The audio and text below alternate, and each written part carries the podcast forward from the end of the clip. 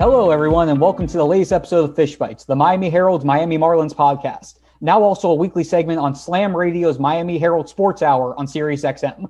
I'm Jordan McPherson, Marlins beat writer for the Miami Herald. We have a jam packed episode today. We're going to break down the Marlins' first road series of the season against the Mets, and boy, is there a lot to talk about. We'll dive into the starting rotations, um, strong um, start to the season, and then we'll take questions that we solicited from fans on Twitter. And joining us this week to help sort all this out is El Extra Base's Daniel Alvarez. Danny, first off, how are you? And thank you for being on time this week. I knew you were going to say something about it, um, but I'm really happy to be here once again, Jordan. Uh, it's awesome to you know follow you, be there with you at the press box, and also talk baseball and talk about the Marlins. You you said that we have a lot to talk about about the first uh, road series, and it's crazy how much we can talk about a two game series, right? Yeah, two Basically. games, two game series over four days. Well, two games and nine pitches. And nine pitches, exactly. So let's just jump right into it. So the Marlins' first road series against the New York Mets. Thursday, game one, tie game two to two, walk off hit by pitch with the bases loaded that shouldn't have been a hit by pitch. Day two, an off day in the middle of the series. Day three, game two, the Marlins shut out the Mets with Jacob DeGrom on the mound. And day four, a game starts with pouring rain in in Queens at Citi Field. They get nine pitches in and then a two hour rain delay. And then they go, yeah, we're suspending this when the game really should not have even started in the first place.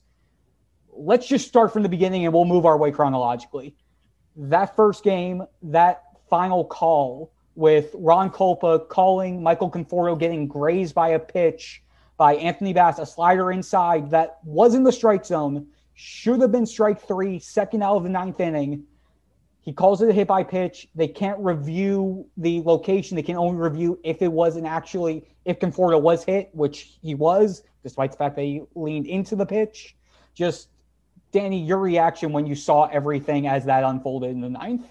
Well, it was disappointing the whole ninth inning. First of all, starting with Anthony Bass giving up the homer to uh, Jeff McNeil, right? He didn't have a, a, hit until that moment of, of the season, and he, he tied again with a with a, with a solo shot. After that, what happened with the whole Conforto situation was disappointing because the umpire um, he changed the decision like quickly in in yeah. a couple of seconds after he said okay that it was a strike. He said oh no it, it was a hit by a pitch and then you go to first. And they they didn't apply the rule the right way. And i understand that at the you know at, at the beginning you can you can have an error because that happens. I mean you're you're we're human and they we can make mistakes. But what i didn't like is that they didn't get together after to say like hey what did you guys see or at least from from Ron Kulpa's perspective, like, hey, like at least you know asking the second base umpire, like, hey, what did you see in in that pitch? Because he he's in front of home plate and he can see you know the whole play uh, unfolded. So it was really weird at that time. Disappointing end for the Marlins. I'm sure. Uh, the Mets, of course, they won the game, but Conforto, I can really feel that after what we saw on the on the press conference, he didn't feel that good.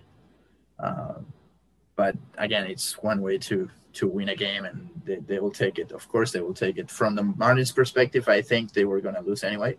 Uh, Anthony Bass was having a, a really bad time. It, still, if it was a strike, it was going to be bases loaded with Pete Alonso at the plate. Yep, Pete Alonso, so, but also with two outs. So with two outs, exactly. Like you, you don't you don't know what can happen yeah. next, but the situation was already complicated for for the Marlins, and that's uh, something that they needed to address at the time. Their their bullpen situation, especially in the ninth inning, and I think think they did it perfectly. Uh, 48 hours later, having Yimi Garcia pitching in the ninth and, and getting a, a clean inning to to beat the Mets on, on Saturday. Yeah, but to go back to the the call that ended the game, yes, the Marlins were not playing perfect baseball, but again, neither were the Mets. The Mets were 0 for 6 with runners in scoring position. And with two outs, even if it is Pete Alonso there with the bases loaded, if Anthony Bass locates another pitch like he did with the Conforto pitch, which was called against him. You go into extra innings. You were at the point where, for the Marlins' perspective of it, was the pitcher spot would be the runner on second, which we have the extra inning spot with. Lewis Brinson was still on the bench. You have one of your better guys on the base paths who you could have used as a pinch runner on second base. Again, assuming this game, the game did end up being tied after nine and going into extras. You have Lewis Brinson at second. You would have a chance for a bunt situation, get a runner on third, and then who knows what would happen. Exactly. But the fact that the game was decided without the Mar- Marlins having the chance to decide to have the decision in their hands, win or lose, just the fact that it was decided without them being able to have the opportunity to to win it or lose it in their own hands. Exactly. It's just that's the, that's the tough part of that loss to swallow. Yeah, it's it's hard to, to digest, right? Because um, you, you never know, um, and you don't know what could have happened in, in that situation. And you said, okay, like if I'm gonna lose the game, you know, beat me because of I really hit you, or because I gave up a walk, you got a hit or a homer, or a wild pitch or a pass ball or whatever. Or if I win, I don't care if we, if we have the straining rule that Brandon Kintzler still thinks is stupid, or which is fair, which is fair. Or you know if whoever comes next hit a home hits a home run or, or something. But um, in in that specific situation, I think that the um the umpires have to get it right, and I mean the umpires in New York uh, that are viewing the play. In, from so many angles, different angles, they can say like, okay, like we can make an exception here because the game is on the line. If it happens in the third inning or fourth inning, I don't care because you you have you still have plenty of time to to make up and, and score some runs. But in the ninth inning, you're deciding the game, and the game is tied with bases loaded in the ninth. so, I mean, you need you need to do something there, and and there are uh, a couple of things that still has to be changing in, in this game, uh, in the rules, especially in that situation. I mean, how is that play not reviewable? I know it's a judgment call, but in that situation, you have to review it, man. Yeah, and what's going to be interesting is let's just say hypothetically down the road, Mets are in a playoff hunt. They're one game, half game, half game away from making the playoffs. Are we going to be actually looking back to what happened on Thursday and going, "This happened"?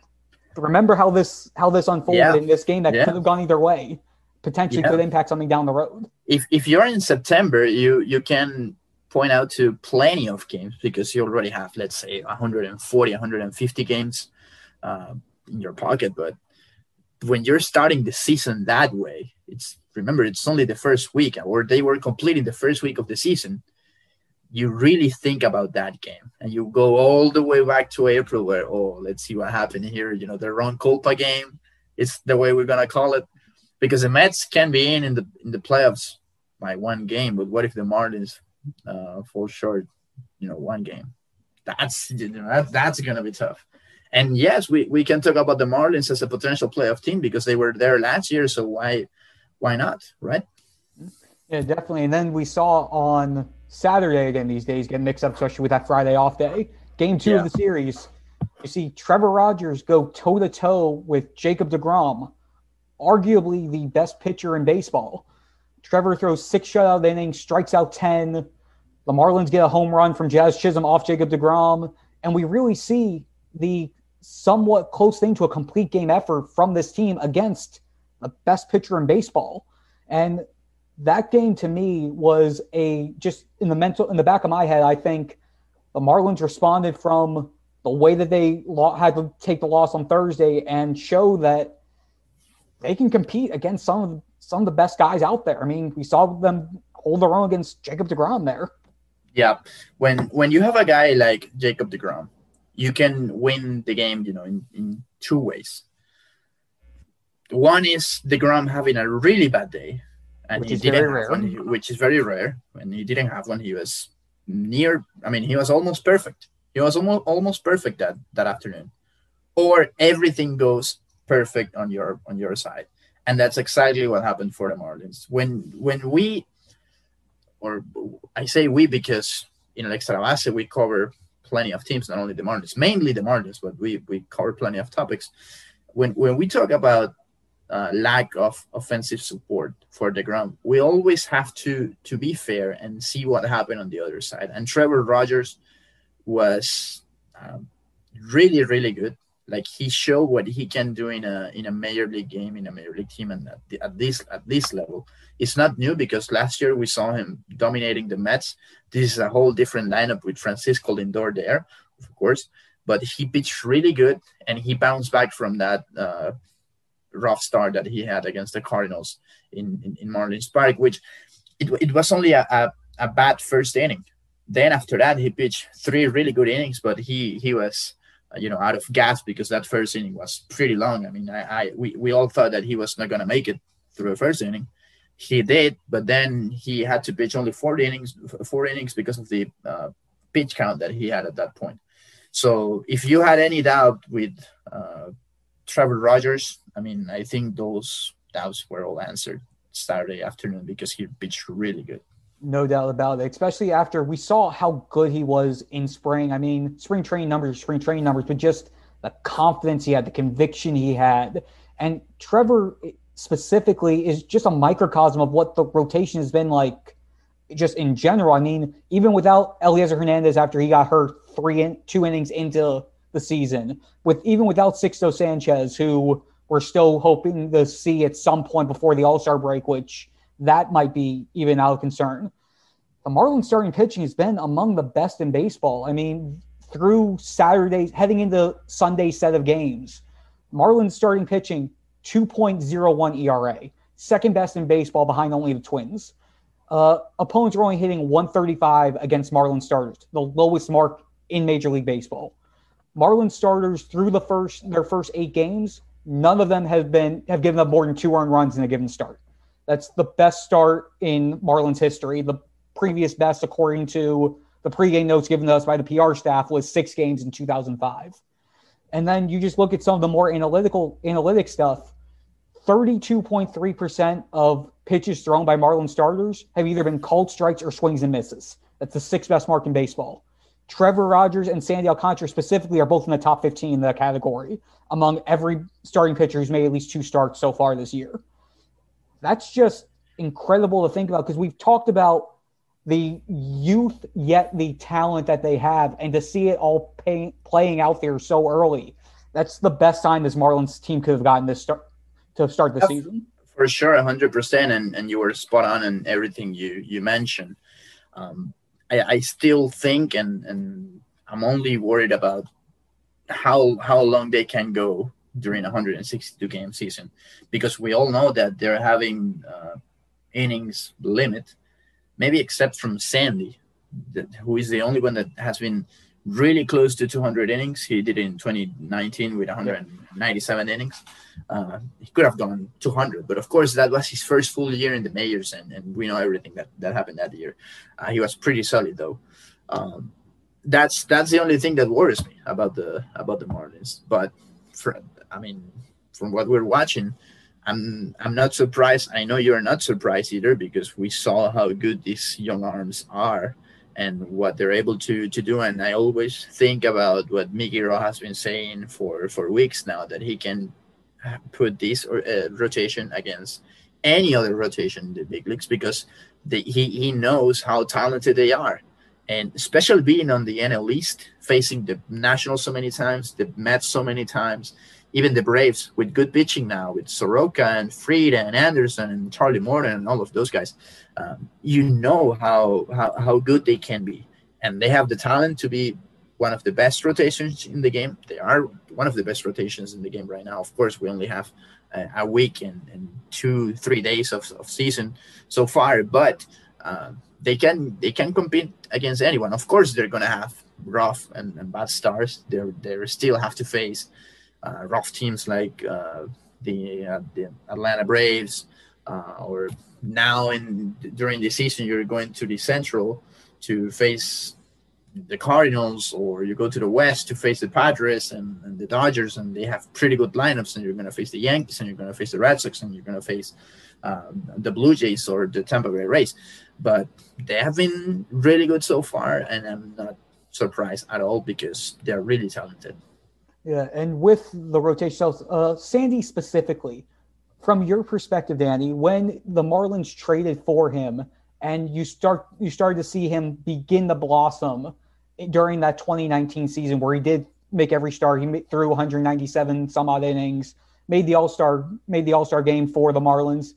Did you envision Sandy evolving into, excuse me, evolving into the person that he is? Just that increased confidence, that just off the field part of of his game, that mental side of his game, because there were a lot of doubts. I'll be the first to admit that I wasn't sure if he'd be able to take that next step mentally because we know we know the stuff that he has. But to yep. see him starting to lock in toward the end of last season and these first couple starts this season, did you envision or did you think he would be able to take that next step?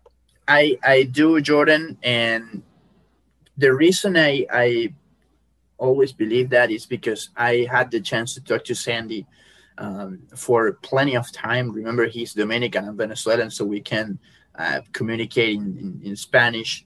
Uh, and I and mention with, with, that said, I know how hard he's been working to get better, you know, speaking English and yeah. the offer that he's making. I don't remember when was the last time you guys had to use uh, Louis Durante, the interpreter from from the Marlins, to to talk to Sandy, and that you know that tells you how how much effort he's putting into and, and that re- I really uh, admire that and I also respect every Latin player or non-American player that prefers to use the, the interpreter. Doesn't matter if you're Dominican, Venezuelan, Japanese, or, or whatever. Um, but I I've been watching Sandy working closely in in that side on that side, and being more mature every single year. And every time you, you talk to him, you you can you can feel that you see something different, the way he talks or the topics he's he's talking about and I remember asking Donnie at the beginning of, of the spring of spring training. I think it was Sandy's second start. Like, what are you? What are? What is he seeing on Sandy's uh, mental aspect? And he said that he he's a clearly more mature as a pitcher and, and, and as a person as well. And and that's something really important because Sandy now understand it. Uh, I mean, he he understood that he he has he he wants to be a leader and he knows what it what it takes to be a leader. And he's not a, a, thrower anymore. He's a he's a pitcher now that and he can mix with the fastball uh, with the sinker with the slider as well and with the changeup. And when he's when he's able to use his whole uh, arsenal he he can be as good as, as good as anyone in the game but now he knows when to throw those pitches and i think uh, the way he's been preparing for each start is the key for for for that success and learning from previous starts. I mean, if if you ha- if you see a bad start from Sandy, now in 2021, I I feel that for the next start, he can be really good because he knows what he did, you know, wrong in in the previous start, and he can learn from it, and that's something. Uh, that I, I like uh, very much from from Sandy and and that's why I think he's going to be uh, one of the good and and great pitchers of his generation. Yeah, I mean, my personal takeaway from him was when he was named the opening day starter in 2020 after the shutdown for the sport and the start of summer 2.0. Mel Stottlemyre Jr. on the Marlins announcement for it basically said, "Yeah, Sandy wants to be the leader. He wants to be the ace, but does he really know what that no does he really know what that means to be the ace? And then when he became the opening day starter this year, and I asked him about just being the leader, and he gave an insightful answer about the performance, not just being about him, about being how he can how he can spread knowledge to the rest of the rotation, the younger guys who are coming up, and how he basically became a mentor to Sixto Sanchez once spring training started, and really learning the value of excuse me. Wow, sorry about that. Uh, just how he was able to realize that he has he has the ability to have an impact far beyond when he's on the mound every five games. That he needs to be that guy who's basically getting in guys' faces when things aren't going right. He needs to be one of those guys in the clubhouse who steps up and becomes a vocal guy, which from his first couple years he really wasn't that. But yeah. you see the confidence in him now and you see him understanding everything, like you said, that goes on in that preparation phase in between those four in, in those four days in between starts, and it's really starting to show with him, and it's it's a refreshing sight to see. Yeah, it's it's when when you talk to him, uh, you, you don't see a a cocky or an, or an arrogant guy. You see a confident guy, which is very very different. It's not like yeah, I'm gonna be good or I'm good because I uh, want to show up or, or something like that. It's it's because he he feels it and, and he knows it and, and he knows his potential and and he really uh, did everything he needed to do to be to to become the leader of this uh, ball club. I mean, when when you have the the responsibility to be the mentor or, of a guy like Sixto Sanchez, it's because you're doing something good uh, beyond what you're doing on the field. It's not only because you're throwing the ball well; it's because you're doing something good off the field that makes you a, a, real and a good leader. And that's what I'm seeing from from Sandy and, and what I really like. Yeah. And now to quickly wrap up this Mets series with the two hours, almost two and a half hours to throw nine pitches, which again, we talked about this at length over over text before before we even started the podcast, just of what the Mets were thinking because again, the Mets are the home team, so they were the ones who made the final judgment call about whether or not to start the game. Yeah, it was raining in New York, in Queens, at Citi Field from at least 9:30 a.m. onward. It lightened up enough about 15 minutes before first pitch to try to see if they can get something in, but maybe three minutes before first pitch, right when they finished with the meeting at home plate with Donnie and Luis Rojas and the umpires it just started downpouring again. And it got to the point where it's like, why are they doing this? Especially considering it's the first of three trips to New York for the Marlins. Yeah. Both of the other trips that the Marlins have going back to New York, again, granted, they're both in the last month of the year. Both the Marlins and the Mets had an off day the day before the series. Yeah, that's that's something that for me makes absolutely no sense. I mean, why do you have a day off in the same in the same series? I mean, the same series.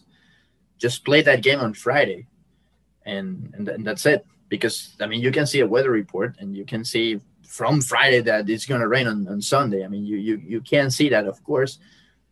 I mean, the possibilities or the probabilities are maybe get they, they can get higher or, or lower, but I mean, you can see that. Wait, man, there's a real chance, uh, you know, for rain on Sunday. Let's play on Friday if if I, if we have no game because that has happened before, and that's why in in baseball you you see so many opening series uh, in the, the first week of the season with a day off on Friday, especially if the season started on a Thursday.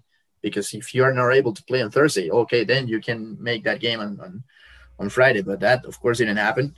And and I don't know. I, I think Donnie outmanaged uh, Luis Rojas because why Rojas sent Marcus Stroman to the mound to throw nine pitches. Now he lost Stroman for for five games and he only threw nine, nine, nine pitches. I mean, poor Marcus, because I, I mean, the guy really wants to pitch every every day, not every five days. Every day he wants to pitch out there, and now he lost one of his best starters for for a week. I mean, for for four or five days. Yeah, and now the Marlins will be making up that game on August 31st, which is their next trip up to Citi Field. That game from where it got where it was suspended, which was one out, yeah. runner on first base because Corey Dickerson had a ground ball single. And honestly, let's just point it out there. If the Marlins season goes sideways, Corey Dickerson may not even be there to be on first base when that game picks up again on August 31st. Or the guy that, that was hitting uh, Jesus Aguilar, we, we don't know if he's to be with the Marlins in on, on August 31st. I mean, yeah. we, we don't know. And and it's it's really a shame what, what happened today in, in New York and, and we have to to to see what happens. That that's going to be interesting, and that's a rule that I I, un, I understand that they they had it for last year because of the whole COVID situation. We still we're still on on a, a global pandemic and all of that, but if the game is on the on the first inning, I mean, restart the game. Just don't continue. It. I mean, like, just question. I mean, why? like, why? Like, make the exception because it's the first game and it's only three batters. I mean, come on. Yeah, and especially so it'll be August 31st. That game that was suspended on Sunday will be a full nine inning game. And then the game that was originally scheduled for August 31st will be a seven inning game because it's they're doing the doubleheader here. Yeah. So got a couple we got a few months before we have to worry about that again. But with that said, the Marlins right now, after eight games, they're sitting at two and six, which that record, at least to me, feels like it's a little deceiving. I mean, the Marlins offense has gone flat a few times already this year. But the reality is, with the exception of, I want to say, one of their losses, that 7 0 loss against the Cardinals, they were within reach in every single game. It was just either the offense didn't show up or they ended up the bullpen, the one mistake a bullpen pitcher threw got taken deep. But it seemed like like one thing here or there could have been the difference between two and six and potentially four and four or five and three. And specifically with that game, the 7-0 game with, with the Cardinals, uh, they were really close because remember the game was tied in the in the sixth or seventh inning when Yadi Molina hit a, a homer uh, of Pablo Lopez, and it was a pitch outside the strike zone. I mean, full credit goes to to Yadi because that was not a bad pitch from from Pablo. Um, but every game has been within reach, and I asked Rowe about this, and I and and also Jesus Aguilar, and they both told me we are one hit away from exploding. I mean, whenever that hit, uh, that ball falls into the outfield, and when, or whenever we get that homer that gets us going, um, we're gonna be we're gonna be dangerous. And there's still a lot of a lot to play to play for. Of course, it's the second week of the season, and we we still can can make a we, we still can make huge things. And I and I really agree with that because if you see the at bats that these guys are having, they are really good at bats. Dickerson, Marte, Aguilar. Um, you can say that about Brian Anderson and the way he's been hitting the ball and how unlucky he has been because loanDepot Park is unnecessarily big. Yes, it is. Um, but, uh, but I mean, you you see those um, little uh, glimpses that make you think, okay, uh, this team can can get something uh, going on uh, because of the at bats they're having and because they've been uh, unlucky all season. With that said, the approach that I've been seeing from the guys with runners in scoring position has not been that good, and that's the real problem that the Marlins have right now. Yeah, definitely. They're hitting sub 200 with runners in scoring position, but the thing is, like you said, they're putting the ball in play.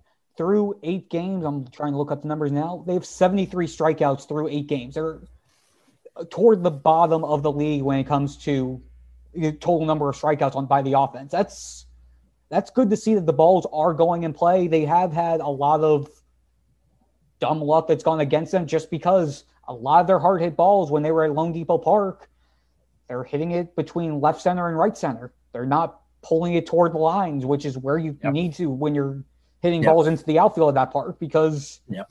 everything. I mean, we've seen Giancarlo Stanton struggle to hit it in the center field at times there at his at his former home ballpark. When the when it was for 20 and the the center field wall was like 10 feet high. And he still had he still had uh, you know straight center homers but that's i mean you mentioned it. That's what you need to do at loanDepot park you know pull the ball. But that's why we're report, recording this podcast and the guys that should be pulling the ball i mean are trying to pull it. Because it's it's easier to, to say from from this uh, side and, and and i and i agree with you 100% and and i and i think they're they're trying but yes they they have to to change the the approach. I also i also asked miggy uh, the other night after one of the games of against the cardinals uh, about the approach that the guys are having with runners in scoring position, and and he told me we are trying to do uh, even more than what we can do because we're looking for hits and we're looking for hits all the time in that situation, and of course that's that's the ideal thing to to happen to get hits, but if we instead of looking for hits we we go you know thinking about a good at bat and and putting the ball in play then the, the whole thing changes because we're going to have a good at bat, and eventually the hits will fall. So uh, that's what I think we are not doing, and what I think we we, we can do. We're able to do. That's what Miggy said in in Spanish. Yeah, and then to wrap up this first segment here, uh, Brave series now behind, or Mar- the Mets series is now behind us. The Brave series, the first time the Marlins are facing the Braves, it's coming up here Monday through Thursday at Truist Park It's going to be, at least to me, this early, especially with the two and six start, this is going to be a measuring stick for this team. Because again, 100%. they're gonna again, the Braves, regardless of how their season started, they're still the gold standard of this division. They're three time defending defending champs. They made it to the NLCS where they lost to the Dodgers, and it's going to be a pretty fun pitching matchup of four days. I mean, we have we have Sandy Alcantara versus Huascar Ynoa, Pablo Lopez against Max Fried, Nick Neidert, who is a Georgia boy, getting his first start at basically at his hometown ballpark against Charlie Morton, and then Trevor Rogers and Ian Anderson, two of the top rookies going into this to close it out. I feel like if the Marlins can even just go two and two in this four game series, I feel like that'll be a huge win for them as they go into probably the easier part of their schedule when they're going to have two series against the Giants, a series with the Orioles, uh, Milwaukee and DC on deck. If they can go two and two here and then take advantage of their schedule over the next week and a half after that, this could give them that jump start they needed after the two and six start. Or it can be a wake up call again, as it Definitely. was the, the 2020 NLDS. Uh, I think we can all agree on, on that, that that series was, was a wake up call for them, uh, where the Braves told them, like, hey, if you want to be if you want to be, be the best, you got to beat the best, and we're the best team in that division. Uh, period. And that's that's what I what I feel uh, this series is going to be for for the Marlins. And and you you mentioned the the pitching matchups are going to be really interesting. Uh, Huascar Ynoa might not sound like a great name, but he's 22, uh, young pitcher from Dominican Republic, very talented. So it could be a really interesting matchup on, on Monday with Sandy and, and, and Huascar. And then you're facing the top dogs from, from that rotation with Fried, uh, old Cy Young candidate, Uncle Charlie, and of course Ian Anderson. So it's it's going to be great for the Marlins to to test how good they are. I, I think they know how good they are, but I think now it's it's time to to show it. And if, as you said, if if they can get a couple of games out of Atlanta, uh, go at least two and two. Of course, the ideal thing is to go and, and sweep. Uh, that's very difficult to to do uh, for each team because the, Mar- the, the Braves are still facing really good pitching from from the Marlins, you know, Alcantara, Pablo, Rogers, and, and Nick Neidert. Um, but if you can get a couple of games, that definitely is going to give you confidence, especially if they can get really good, uh, a really good amount of runs out of Truist Park. Definitely. And on that note, we're going to take a quick break. And when we come back, we're going to answer some questions from the good old followers on Twitter. So we will be right back. You ready? Showtime. On May 3rd, summer starts with The Fall Guy. Let's do it later. Let's drink a spicy margarita. Make some bad decisions. Yes. Audiences are falling in love with the most entertaining film of the year. Fall guy. Fall guy. Fall guy. That's what the poster said.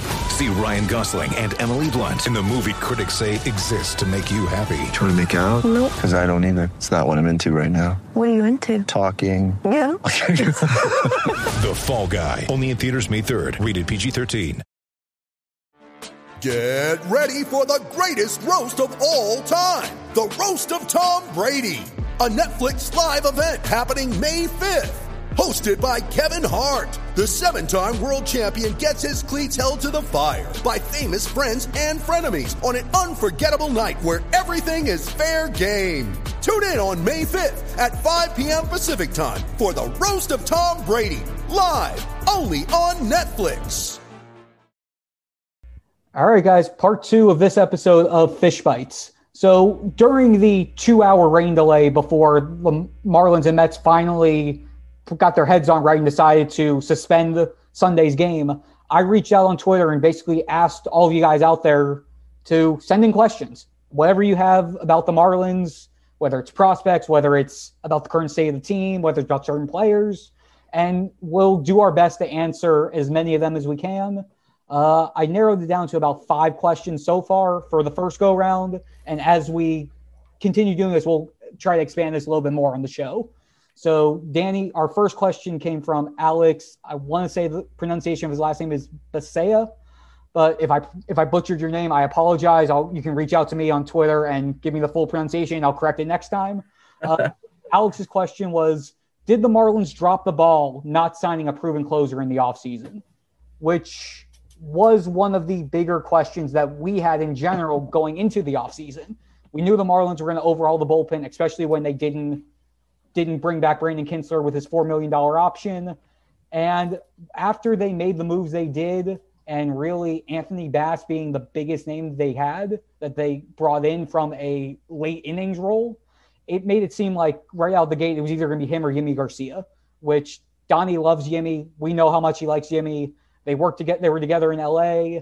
And even though Yimi was the setup guy last year, when I look back through the lineups that he faced, he was always facing either the top of the order or the heart of the order, even though he wasn't necessarily the closer of sorts. So, but we also understood that they signed Anthony Bass to a two year deal. He was going to be given that first chance just because he was signed the way he was signed. But they're at the point where Anthony Bass struggled his first two times out in save situations. Yimi looked good. Donnie mentioned they're going to basically do a closer by committee. Richard Bleier will also get some looks. Dylan Floro, who's impressed, will also get some looks. But if it doesn't pan out, which again, eight games is a small sample size, that's something we can definitely look back to this offseason when there were a lot of closers on the open market that they didn't decide to make the jump for. A lot, a lot closers and a lot, uh, a lot of closers that were not that expensive. I mean, when you see guys like Shane Greene, who's still unsigned, or Sean Doolittle, who signed with the with the Cincinnati Reds, and, and he's been pitching really good in the in the last couple of um, couple of games. You you can say, okay, maybe you could have gone with one of those relievers. I blame their Tampa Bay Rays for this because now everyone's now everybody everyone wants to play like like the Rays. We don't have a, an established closure, and, and you can have Diego Castillo or Pete Fairbanks or um, whoever is thrown out there to to close the games for them. And I think that the Marlins, especially in the last couple of years, they've been following this bullpenning uh, model where they don't have an established closer unless someone really stands stands, stands up and say like okay uh, or shows up and, and, starts pitching really good in the ninth inning and they name him as, as a closer and i really see this with the marlins of course we saw anthony bass and we know that he he has good potential he has good good stuff uh, but he has failed twice and not right now. I mean, if, if, if you're a team like the Marlins and they're hoping to to be more competitive this year, you can you can be that that patient. And they have Yimi that has been pitching really good lately, really good since last year. You mentioned everything he he's been able to do, um, but he's not a proven closer. And I think that the Marlins at some point during the season will start having closers by committee, and you're you're you're gonna start to to see Bleier or John Curtis or maybe Adam Cimber in one game, game, but that depends on who who they're facing and who's coming up uh, in the lineup from from those teams. So that's what I what I think is to happen. Kim Ng mentioned plenty of times that their number one priority was bullpen, and I think they had, they addressed that really good, uh, bringing guys like Cimber or Floro or Curtis or Anthony Bass, but they need to to perform. I mean, that's that's everything they that they need to do. I, I honestly I honestly have to say uh, that I'm still expecting a lot more from this bullpen, and I think they're going to be good. Uh, but again, they have to to perform. Yeah, definitely. I mean, one of the quotes I think Donnie mentioned it Sunday morning was that they would love to have a guy with the proven track record of being a 40 save a year guy, but some teams don't have the luxury for that, and they're going to try to potentially find someone in house to do that.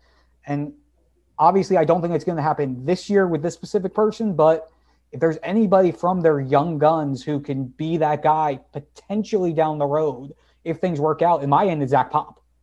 Just seeing he has the stuff to do it. Obviously, he's still make he's still very fresh at the big league level. He's made two relief appearances, and that's again he was two he's two years removed from Tommy John, and these were his first two outings in live games that count since he underwent that surgery.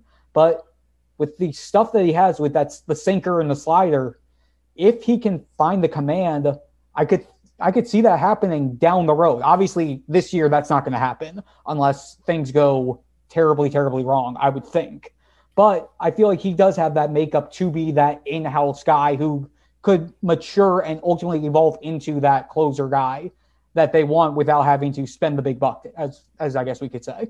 Yeah, the the other night we saw uh, maybe maybe it's early to to to say this, but the other night we saw a really good Jordan Holloway. That's very true as well. Uh, that's that's really true as well, and it's maybe you you need to start giving him some time in the big leagues and in plenty other situations, seventh, eighth, or ninth inning, uh, even if if it's not a uh, like a save situation but maybe there you can have you have a guy with uh, not a deep uh, repertoire, you know, you know, with with the, with his pitches, but a guy that can throw above 98, 99, and maybe basically that's uh, really important now for for closers. But guys then can can mix it up a little bit with a with a breaking ball, and he has it. Maybe a good changeup. So I don't know. I I, I kind of see some potential potential from Jordan Holloway because in the last couple of years he's been working to to be a guy that throws strikes, and he had a lot of control issues uh, in in the past. He's working on that, and if he can finally uh, throw strikes consistently, he can he has the potential to be uh, the closer of the future for the Miami Marlins. Yeah, Holloway's definitely a really good option there as well, and it'll be interesting to see how the Marlins finally start to move from a lot of their guys who they always try to bring guys who were starters in whether it was high school or college when they got drafted and try to have them be a starter first in the minors and then adjust afterward. It'll yeah. be interesting to see when they start to make that pivot with guys like Holloway once he gets healthy and once he's strong and uh, George Guzman to see how they adapt yeah. with him. Obviously, Pop was a reliever through and through when he was at Kentucky, the University of Kentucky. So we knew he was going to be a bullpen guy when they took him, when they traded for him after the Rule 5 draft. But those will be some interesting options to watch moving forward. Uh, the next question came from uh, Asher Wildman asking if Daniel Castano is a starting pitching option for the Marlins, which he is uh, then how far away or how long until Max Meyer is how far along or how far away is Max Meyer from being a realistic option? I'll start with the Max Meyer part of it first. I would be very surprised if we see him in the big leagues at any point this season due to a couple simple facts. One, he still has yet to pitch in a professional baseball game at any level. Yep. Two, the Marlins didn't even have him pitch in spring training games when he was part of the spring training roster, which was even more limited than usual because of COVID nineteen. None of the guys who were drafted last last year were part of were part of Grapefruit League games at all. Not him, not Kyle Nicolas, not Jake Eder, not Zach McCambley. So I don't see the Marlins rushing him up, especially because they still have a lot of guys who are on the cusp that well, are going to need to see time. We already we've already seen Trevor Rogers in the Igniter. Daniel Castano was called up at uh, before Sunday's game as a chance to potentially be the first guy out of the bullpen once Curtis was done as an opener if the game actually happened. And he gives you another lefty option out there. Uh, Braxton Garrett is part of that second wave. Uh, even if they wanted to, you could potentially, again, this the interesting to see how they do it between Paul Campbell as a Rule 5 pick to potentially get some spot starts or be an opener of sorts. John Curtis can be an opener. Again, it goes back to what they're going to do with Holloway when they make that pivot as well to see if they want to give him a chance to be to go three, four innings at one point. But Castano definitely is a starting pitching option, especially while we wait for how long it'll be for Elieser Hernandez and for Sixto to come back. And again, unless something very, very interesting and very dangerous happens to his rotation's depth, I would not envision Max Meyer up here at this point. That's that's the thing, uh, and, and, that last sentence was is, is key. Like something really bad has to happen uh, to some of the guys in, in the rotation uh, to you know for, for them to to be here. That also can be if something goes really wrong, and I don't see them doing this, even if everything goes really wrong. But if they start trading guys like Elieser or Pablo, uh, I, I don't see that happening honestly, but that's the only way I can I can see a guy like Meyer pitching soon in, in, in the big leagues. And with with Castano, uh, they have a really valuable arm with him because he can start. He can give you as many innings as you need. Uh, five, four or five innings. He he's gonna be able to to go up there and and, and, and throw them and, and to give you quality innings. But if you need that, uh, if you need Dan Castano to throw you three innings out of the bullpen, he's going to be able to to do it. So he, it's very valuable when you when you have a guy like that that can pitch in, in any situation, and especially when he can pitch good in any situation, uh, because you can bring him in when when it's a crucial game and you're winning, or when everything is going wrong and, and you have plenty of run disadvantage, and, and he can be that guy that keeps you or keeps you in the game. So um, I, I, really like what I'm what I'm seeing from from Castano. I remember asking Donnie last year how valuable the 2020 experience was going to be for him, and he said it was going to be crucial because now you see guys like Sandy or like Elieser, especially Elieser, because Elieser was in a in a role similar to Castano right now. Yeah. Remember, he he came up as a starter, but then he spent a lot of time as a reliever and coming out of the bullpen and pitching two, three, four, six, four innings, uh, four innings out of the bullpen. And Castano is in a very similar situation. And now you see uh, Elieser as, one, as one of the most reliable, uh, reliable pitchers in, in that rotation. Of course, he has the, the health issue with, with the arm and, and with the blisters, but um, he can he can do basically everything, and that's that's the thing with with Daniel, and that's what I'm seeing with him. Yeah, definitely. Uh, next question is from Kyle. Uh, what's the latest on Sixto? Uh, Sixto, uh, just to backtrack to everything back to the beginning of it, he suffered. He had some shoulder discomfort after throwing a sim game at the alternate training site right before opening day. Uh, there really is no update at this point. I, to my knowledge, he hasn't started throwing yet, and once he does, he's gonna have to get built back up again. The Marlins were adamant back in spring training when he had his couple setbacks then that they wanted him comfortably throwing at least five innings before he's on the big league roster. And it took him about three weeks to get to that point once he finally got back into his groove and his routine during spring training. So once he finally starts throwing again, it's going to be another three to three and a half weeks, potentially another month after that, that we'll probably see him. And considering we're already in mid April, that's probably leaning towards somewhere early June would probably be the absolute earliest.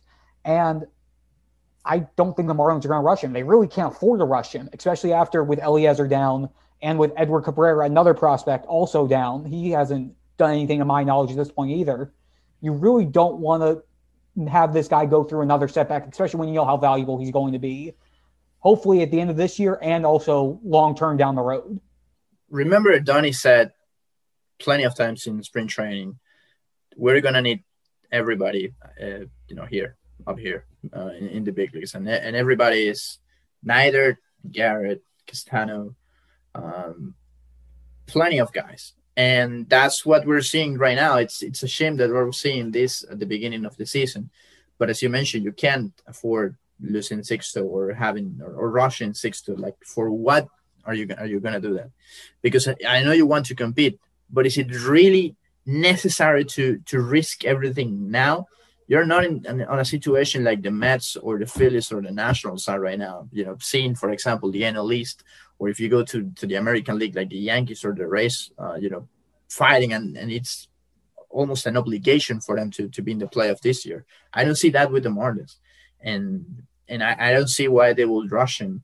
And I agree with you. Maybe we can think about June, the earliest for for Sixto, and if not, I think we're just gonna see Sixto pitching all the way through the end of the season whenever he he makes his debut in 2021 because we already we, we know that he is on a on innings limit, and if you see Sixto coming back in June, who knows July, uh, then I don't see I don't I don't see any reason to to just stop Sixto and not let him pitch all the way through through September. I mean, we of course we don't know what's going to happen with with the team and, and in what situation they're going to be. If they're going to be fighting for a playoff spot or if they're going to be in the playoffs or something like that. But uh, I don't I don't see any reason to to rush him. I I did said with Oscar Prieto in Swings and in the Swings and Missions podcast in, in Espanol that I would like to see Sixto pitching uh, in winner winner ball to to maybe build up and, and have some some innings some innings to um, you know to work just just to to do that you know to to be able to go five and, and, and six innings I think that might help him you know to I mean thinking about uh, 2022 spring training and the whole regular season.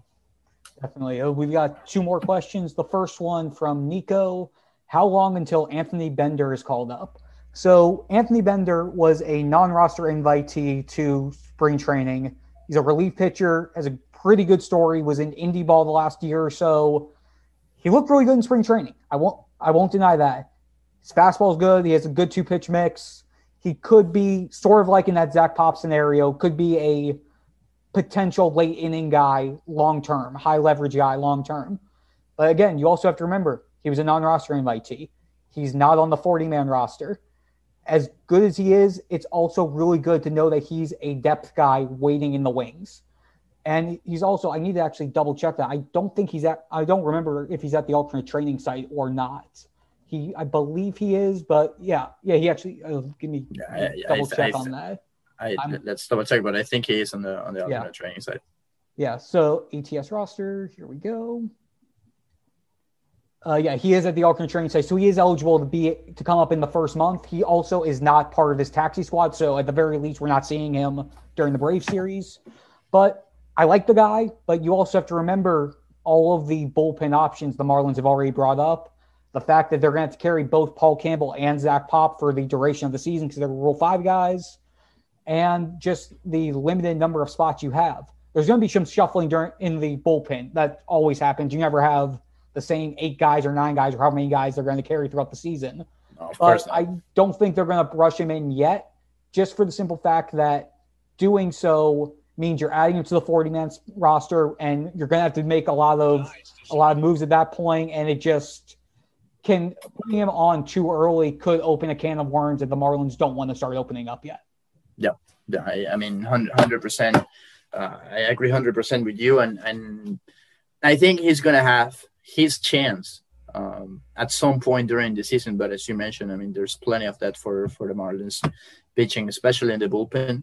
And I I, I don't know. I mean, I, I I still think the Marlins wants want, want to see something else um, from Ben during the minors and he's gonna have his chance whatever he starts, if it's in Double A or Triple A with uh, in, in Jacksonville with Al Pedrique managing. Uh, I think he's gonna have pretty good chances there, and that whenever they they see it, uh, they're gonna evaluate. I mean, if he's gonna be ready or not, because as good as he was in spring training, still was spring training. So uh, I think we have to be really careful with that. I, I like everything I, I saw from from from him but I, I still think he he can be he can face maybe much more competitive uh, lineups in in AAA. Yep, no doubt about it. And our last question from David D. Torres. Out of the current crop of outfielders, Dickerson, Marte, Duvall, Cooper, Berti, Sierra, Brinson, while it's a lot of outfielders, how many do you expect to be on the team these next couple of years, especially considering the amount of organization, organizational depth hopefully coming in in that time between Bleday, Sanchez, Burdick, Misner, Conine, et cetera, et cetera, et cetera. This is the position outside of starting pitching where the Marlins' depth up and down the organization is just absurd. We know that they brought in a lot of the guys who are here now, Dickerson, Marte, Duvall specifically, to basically be that holdover group until they feel like the prospects are ready. They obviously had to rush up Jesus Sanchez and Monte Harrison last year after the COVID outbreak just to get some extra bodies out there because they needed the bodies. But when it comes to the group that's currently here, it's going to be interesting how they approach the offseason because, again, Corey Dickerson's contract expires after this year. Marte's expires after this year. Duvall, they have the option, they have the club option for 2022. And if he can finally find some some steadiness at the plate, he struggled early on, but we know the power potential. Who knows? Duvall could potentially still be here. Cooper is still under team control for two more years. Berti hasn't arbitration yet. Sierra and Brinson are going to be interesting, especially now that they optioned Brinson on Sunday. Both Brinson and Sierra are out of options. So Sierra has to stay on the roster the rest of the year. Brinson can move up and down this year, but starting next year, if he's not on the big league roster, you have to, you have to come from the 40 man and have him go through waivers. So it's going to be a mix of between how much the Marlins like the veterans that they have and how ready they think the prospects are. So, I mean, of the group, the only one who I feel confident enough saying that I think he'll be an opening day starter in 2022 is JJ Bleday.